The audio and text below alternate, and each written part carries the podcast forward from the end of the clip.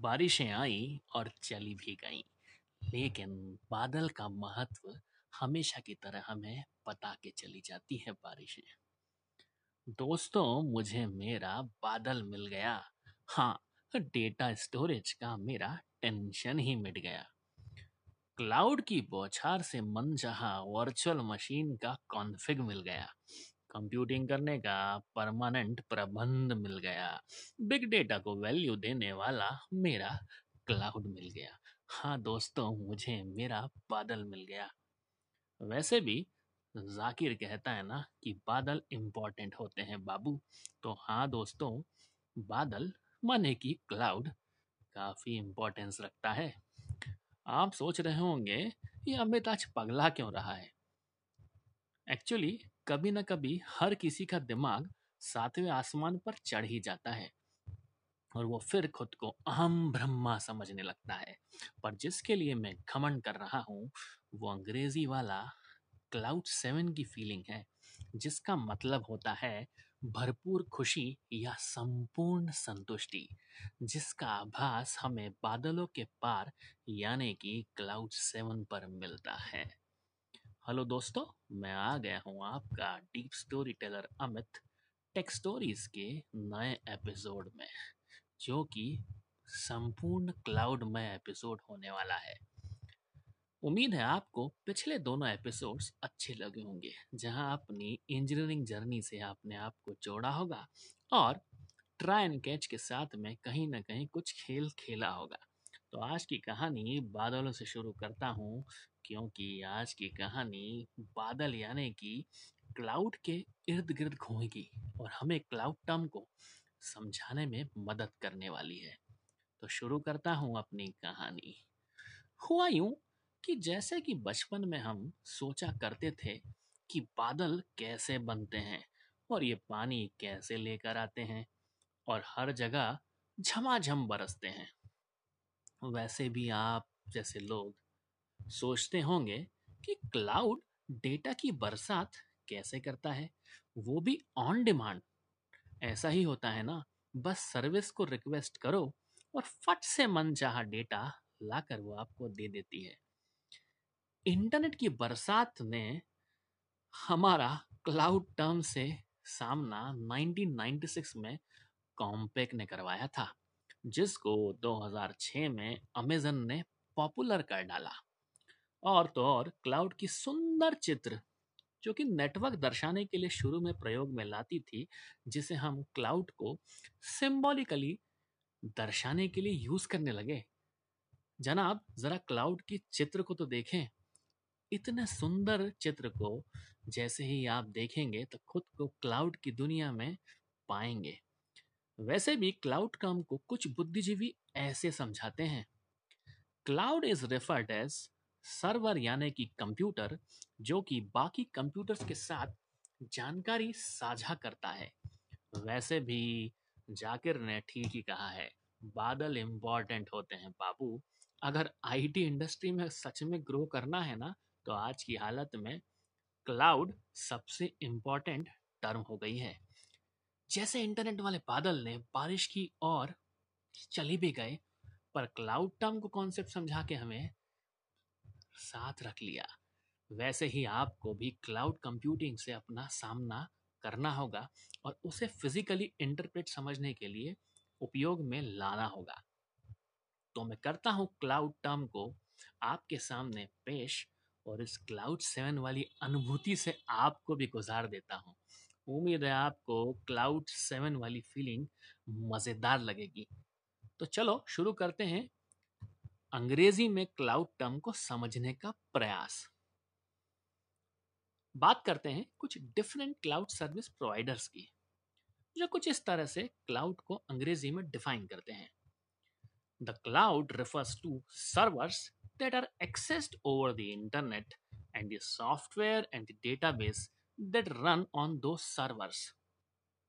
जैसे कि कहानी की शुरुआत में हमने जाना था कि क्लाउड को अमेज़न ने 2000 में हमारे सामने अमेज़न वेब सर्विस देकर हम डेवलपर्स का जीवन धन्य कर दिया था, और 2006 में SS3 यानी कि सिंपल स्टोरेज सर्विस और उसी वर्ष EC2 जिसे हम इलास्टिक कंप्यूटिंग क्लाउड कहते हैं देकर डेवलपमेंट की यात्रा को सुगम बनाया था।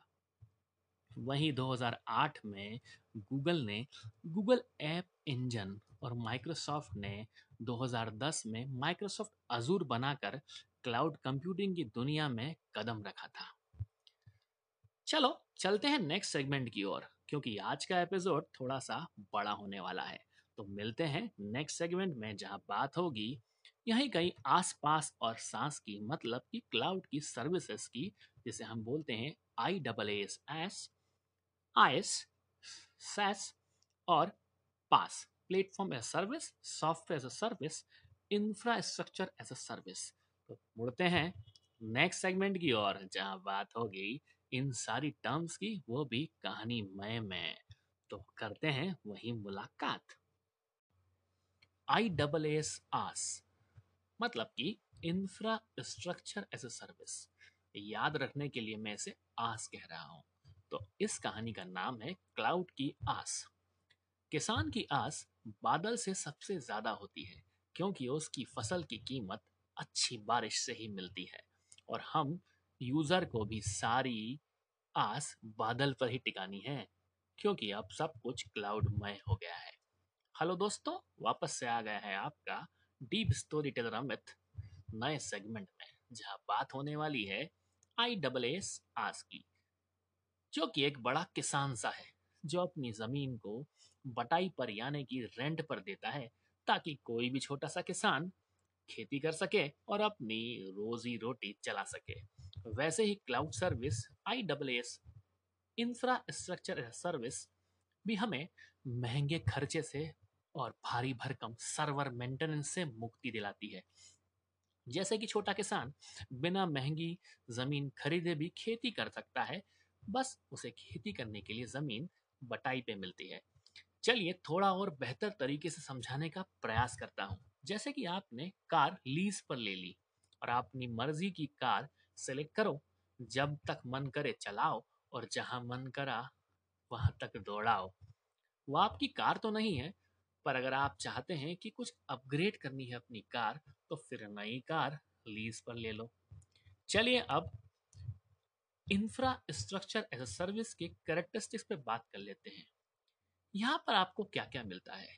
यहाँ मिलता है आपको पहला रिसोर्स एज अ सर्विस, दूसरा सर्विसेज जो कि हाईली स्केलेबल होंगी, तीसरा डायनामिक और फ्लेक्सिबल सर्विसेज मिलने वाली है, और फाइनली GUI बेस्ड API का एक्सेस मिलेगा, जो सारी एडमिनिस्ट्रेटिव सर्विसेज को ऑटोमेट करने के लिए मददगार होगा।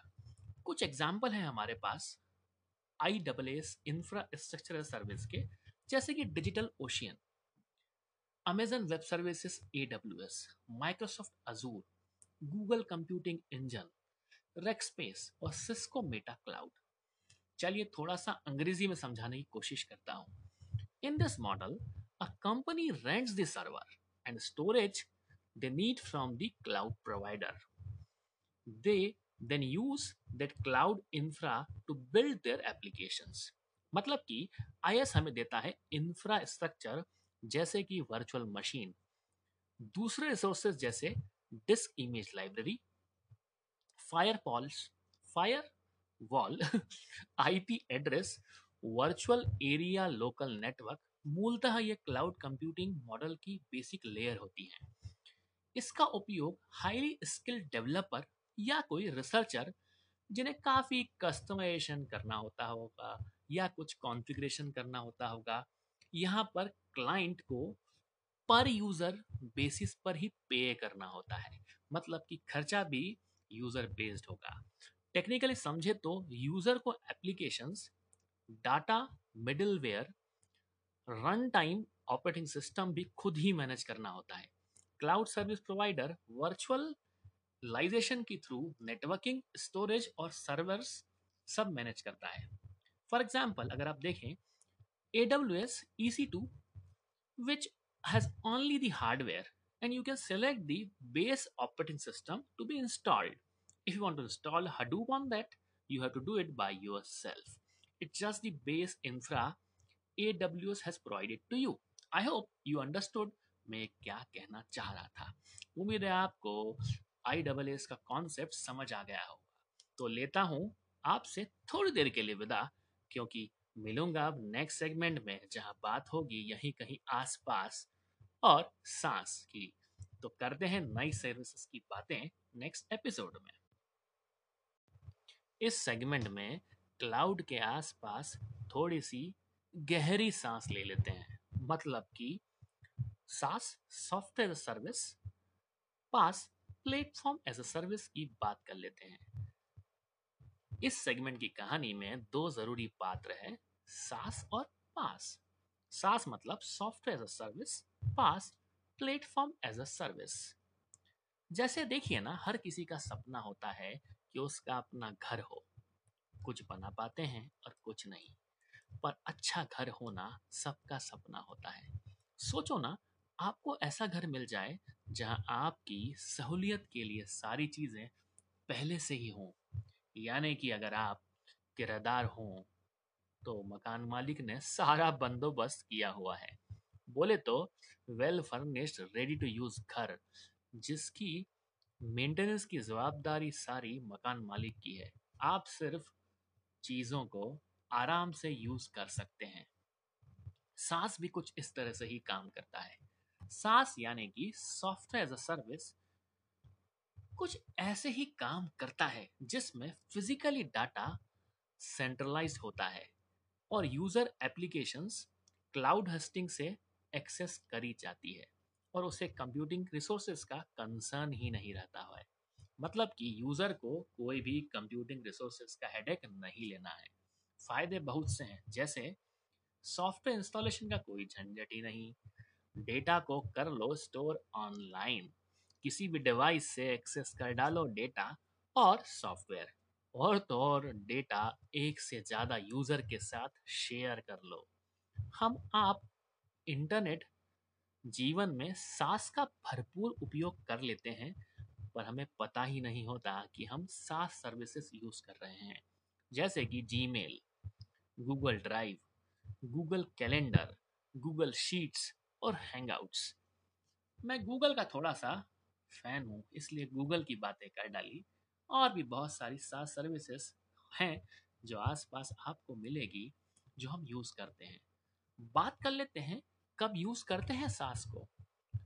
वो स्टार्टअप या स्मॉल कंपनीज जिन्हें एक छोटा सा स्टोर लॉन्च करना है ई-कॉमर्स का, या फिर सर्वर मेंटेनेंस और सॉफ्टवेयर की झंझट से बचना चाहते हैं, तो उन्हें यूज करना चाहिए SaaS. एप्लीकेशन जिन्हें हम वेब और मोबाइल दोनों पर एक्सेस करना चाहते हैं, तो फिर यूज कर डालो SaaS. छोटे से प्रोजेक्ट में फास्ट अफोर्डेबल समय में फटाफट करना हो काम, तो फिर यूज कर लेते हैं SaaS. जैसे किराए के घर में रहने की थोड़ी लिमिटेशन होती है ना, वैसे ही SaaS की भी कुछ लिमिटेशन है. जैसे कि इंटर ऑपरेटिबिलिटी, यानी कि एग्जिस्टिंग ऐप के साथ इंटीग्रेशन की थोड़ी सी दिक्कत. डेटा सिक्योरिटी, कभी कभी लार्ज वॉल्यूम डेटा होता है जिसमें बिजनेस की सेंसिटिव इंफॉर्मेशन होती है जो SaaS में कभी कभी सफर कर सकती है. लेक ऑफ कंट्रोल, मतलब कि SaaS third party software use करता है जिसके वर्जन, उसके अपीयरेंस, उसके अपडेशन पर हमारा काबू नहीं होता है. परफॉर्मेंस और डाउन टाइम, वेंडर पर हम डिपेंडेंट होते हैं, हमारे हाथ में नहीं होता है डाउन टाइम और परफॉर्मेंस. समझ गए होंगे आप SaaS के बारे में, उसके फायदे और नुकसान के. चलिए अब थोड़ी सी बात कर लेते हैं दूसरे किरदार PaaS की, जिसे हम अपने सपनों के घर बनाने के लिए उपयोग में ले सकते हैं. PaaS को प्लेटफॉर्म एज सर्विस कहा जाता है. घर बनाने के लिए उपयोग में आने वाली चीजें किराए पे ले लेते हैं, जैसे कि यूजर को डेवलप, मेंटेन और एप्लीकेशन रन करने के लिए प्लेटफॉर्म मिल जाए तो बढ़िया सा काम हो जाता है प्लेटफॉर्म एज अ सर्विस से, जिसमें मिडलवेयर होता है, एप्लीकेशंस का environment, operating system programming language में जोड़ने में वो सहायक होता है। हमारे पास पास बड़े ही अच्छे फीचर देता है, मतलब बना बनाया डेवलपमेंट एनवायरनमेंट मिल जाए तो आपको डेवलपमेंट टाइम फटाफट इस्तेमाल कर लो, टाइम भी बच गया, मेंटेनेंस और बैकअप से मुक्ति मिल गई। पास हम डेवलपर को फ्रीडम देता है, हम कोई भी प्रीवियस यूज्ड एप्लीकेशन का एक्सेस दे सकता है, मतलब हम चाहे तो कोई भी प्रीवियस एप्लीकेशन को एक्सेस कर सकते हैं जिन्हें हम डेवलपर रन करने के साथ साथ डीबग भी कर सकते हैं। सिंपल है, कॉस्ट इफेक्टिव डेवलपमेंट एनवायरनमेंट मिलता है, एप्स का डिप्लॉयमेंट और उसकी स्केलेबिलिटी पे कोई असर नहीं होता है, हाईली अवेलेबल है और हम जैसे डेवलपर का हेडेक सॉफ्टवेयर मेंटेन का बच जाता है। और तो और कोडिंग में भी समय लगता है कम। ऑटोमेशन और बिजनेस पॉलिसी देती है संपूर्ण। और सबसे महत्वपूर्ण बात, माइग्रेशन हो जाता है शानदार किसी भी हाइब्रिड मॉडल के साथ। आपने गूगल ऐप इंजन तो यूज़ किया होगा जो हम एप्लीकेशन डिप्लॉय करने में यूज़ करते थे, जो हमें रिसोर्स एलोकेशन के टेंशन बैकएंड हैंडल करने से मुक्ति देता है। ये भी एक तरह का एग्जाम्पल है हमारे लिए प्लेटफॉर्म एज अ सर्विस का। कुछ और एग्जाम्पल पर बात कर लेते हैं, जैसे कि AWS एलास्टिक हिरोकू, विंडोज़ का Azure, force.com, Google app engine. PaaS को कब यूज़ किया जाए? जब डेवलपर्स एक ही प्रोजेक्ट पे एक साथ काम कर रहे हों, मतलब कोलैब कर रहे हों, तो उस समय हमें वर्क को स्ट्रीमलाइन करने में भी हमें मदद में आता है पास। जहां स्पीड और डेवलपमेंट एनवायरनमेंट को फास्ट करना हो तो क्यों ना इस्तेमाल किया जाए पास। चलिए अब क्लाउड की सारी सर्विसेज का अंतर थोड़ा समझ लेते हैं, क्योंकि हम लोगों ने बात की है शुरू वाले सेगमेंट में क्लाउड की, फिर बात की इंफ्रास्ट्रक्चर एज अ सर्विस की, फिर बात की सॉफ्टवेयर एज अ सर्विस की और बात कर ली अभी थोड़ी देर पहले प्लेटफॉर्म एज अ सर्विस की। तो तीनों का थोड़ा थोड़ा महीन अंतर समझ लेते हैं। IaaS हमें इंफ्रा प्रोवाइड करता है, जैसे कि सर्वर। मुख्यतः आर्किटेक्ट इस सर्विस का उपयोग लेते हैं। पास हमें इंफ्रा के अलावा एक एप्लीकेशन डेवलप करने के लिए प्लेटफॉर्म भी दे देता है, मतलब पास में इंफ्रा तो है ही, साथ साथ हमें एक प्लेटफॉर्म भी मिलता है जो कि एप्लीकेशन डेवलप करने के लिए मददगार होता है। SaaS हमें प्लेटफॉर्म के साथ साथ सॉफ्टवेयर भी प्रोवाइड करता है। क्लाउड सर्विसेज में कुछ और सर्विसेज भी हैं, जैसे कि DaaS, जो हमें वर्चुअल डेस्कटॉप एनवायरनमेंट देता है, जिसे हम डेस्कटॉप एज अ सर्विस भी कहते हैं। वैसे ही हमारे पास FaaS भी है, जिसे हम फंक्शन एज अ सर्विस कहते हैं, जो कि सर्वरलेस कंप्यूटिंग पर काम करता है, जिसमें हम क्लाउड एप्लीकेशन को छोटे छोटे कंपोनेंट में तोड़ देते हैं और जब जरूरत पड़ी तब उन्हें रन करो। मानो कि घर किराए पे तो ले लिया, पर डाइनिंग रूम में अगर आपने खाना नहीं खाया डाइनिंग टेबल में बैठ कर, तो आपको उसको पे करने की ज़रूरत नहीं है, मतलब कि उस हिस्से का पेमेंट आप तब करोगे जब उस सेगमेंट को आप यूज़ करने वाले हो। उम्मीद है आपको क्लाउड सर्विसेज की बरसात पसंद आई होगी और आप क्लाउड सर्विसेज का आनंद लेने के लिए निश्चय ही उत्सुक होंगे। उम्मीद है आपको SaaS PaaS का कॉन्सेप्ट समझ आया होगा। तो लेने से पहले विदा, आपसे मांगता हूँ एक वादा, क्यों ना आप मुझे अपने रिव्यूज़ कमेंट्स में टेक स्टोरीज के अलग अलग प्लेटफॉर्म पर, चाहे तो Spotify, Apple, Gaana, Instagram @podcasterAmit AMIT, वहाँ जाकर, या तो आप पहुँचें कुछ ऐसी जगह, फेसबुक, इंस्टाग्राम, मुझे ढूंढें, टेक स्टोरीज के पेज आपको मिलेंगे। लाइक करें, शेयर करें और मित्रों से शेयर करें और बताएं इस पॉडकास्ट के बारे में कि आपको कितना मज़ा आया ये क्लाउड वाली कहानी सुनकर। नेक्स्ट कहानी भी कुछ इस तरह की होगी। एक तो मेरी ऑडियंस की रिक्वेस्ट थी कि थोड़ा एपिसोड लंबा बनाएं, तो एपिसोड हो गया है लंबा, बन गए हैं लगता है 20 मिनट के आसपास। तो करता हूँ अब आप लोगों से अलविदा। तो करें इसको anchor.fm/IoT Amit पे वॉइस मैसेज सुनना चाहूँगा आपकी आवाज़ में, क्लाउड एक्सेस कर कर आपकी सर्विसेज, आपकी आस, आपके पास और आपकी सांस। तो याद रहेगी ये सारी सर्विसेज आपको आज। तो बाय बाय फ्रेंड्स, मिलते हैं नेक्स्ट सेगमेंट में, मतलब कि नेक्स्ट एपिसोड में, यहीं पे कहीं जहां मिलोगे आप सभी।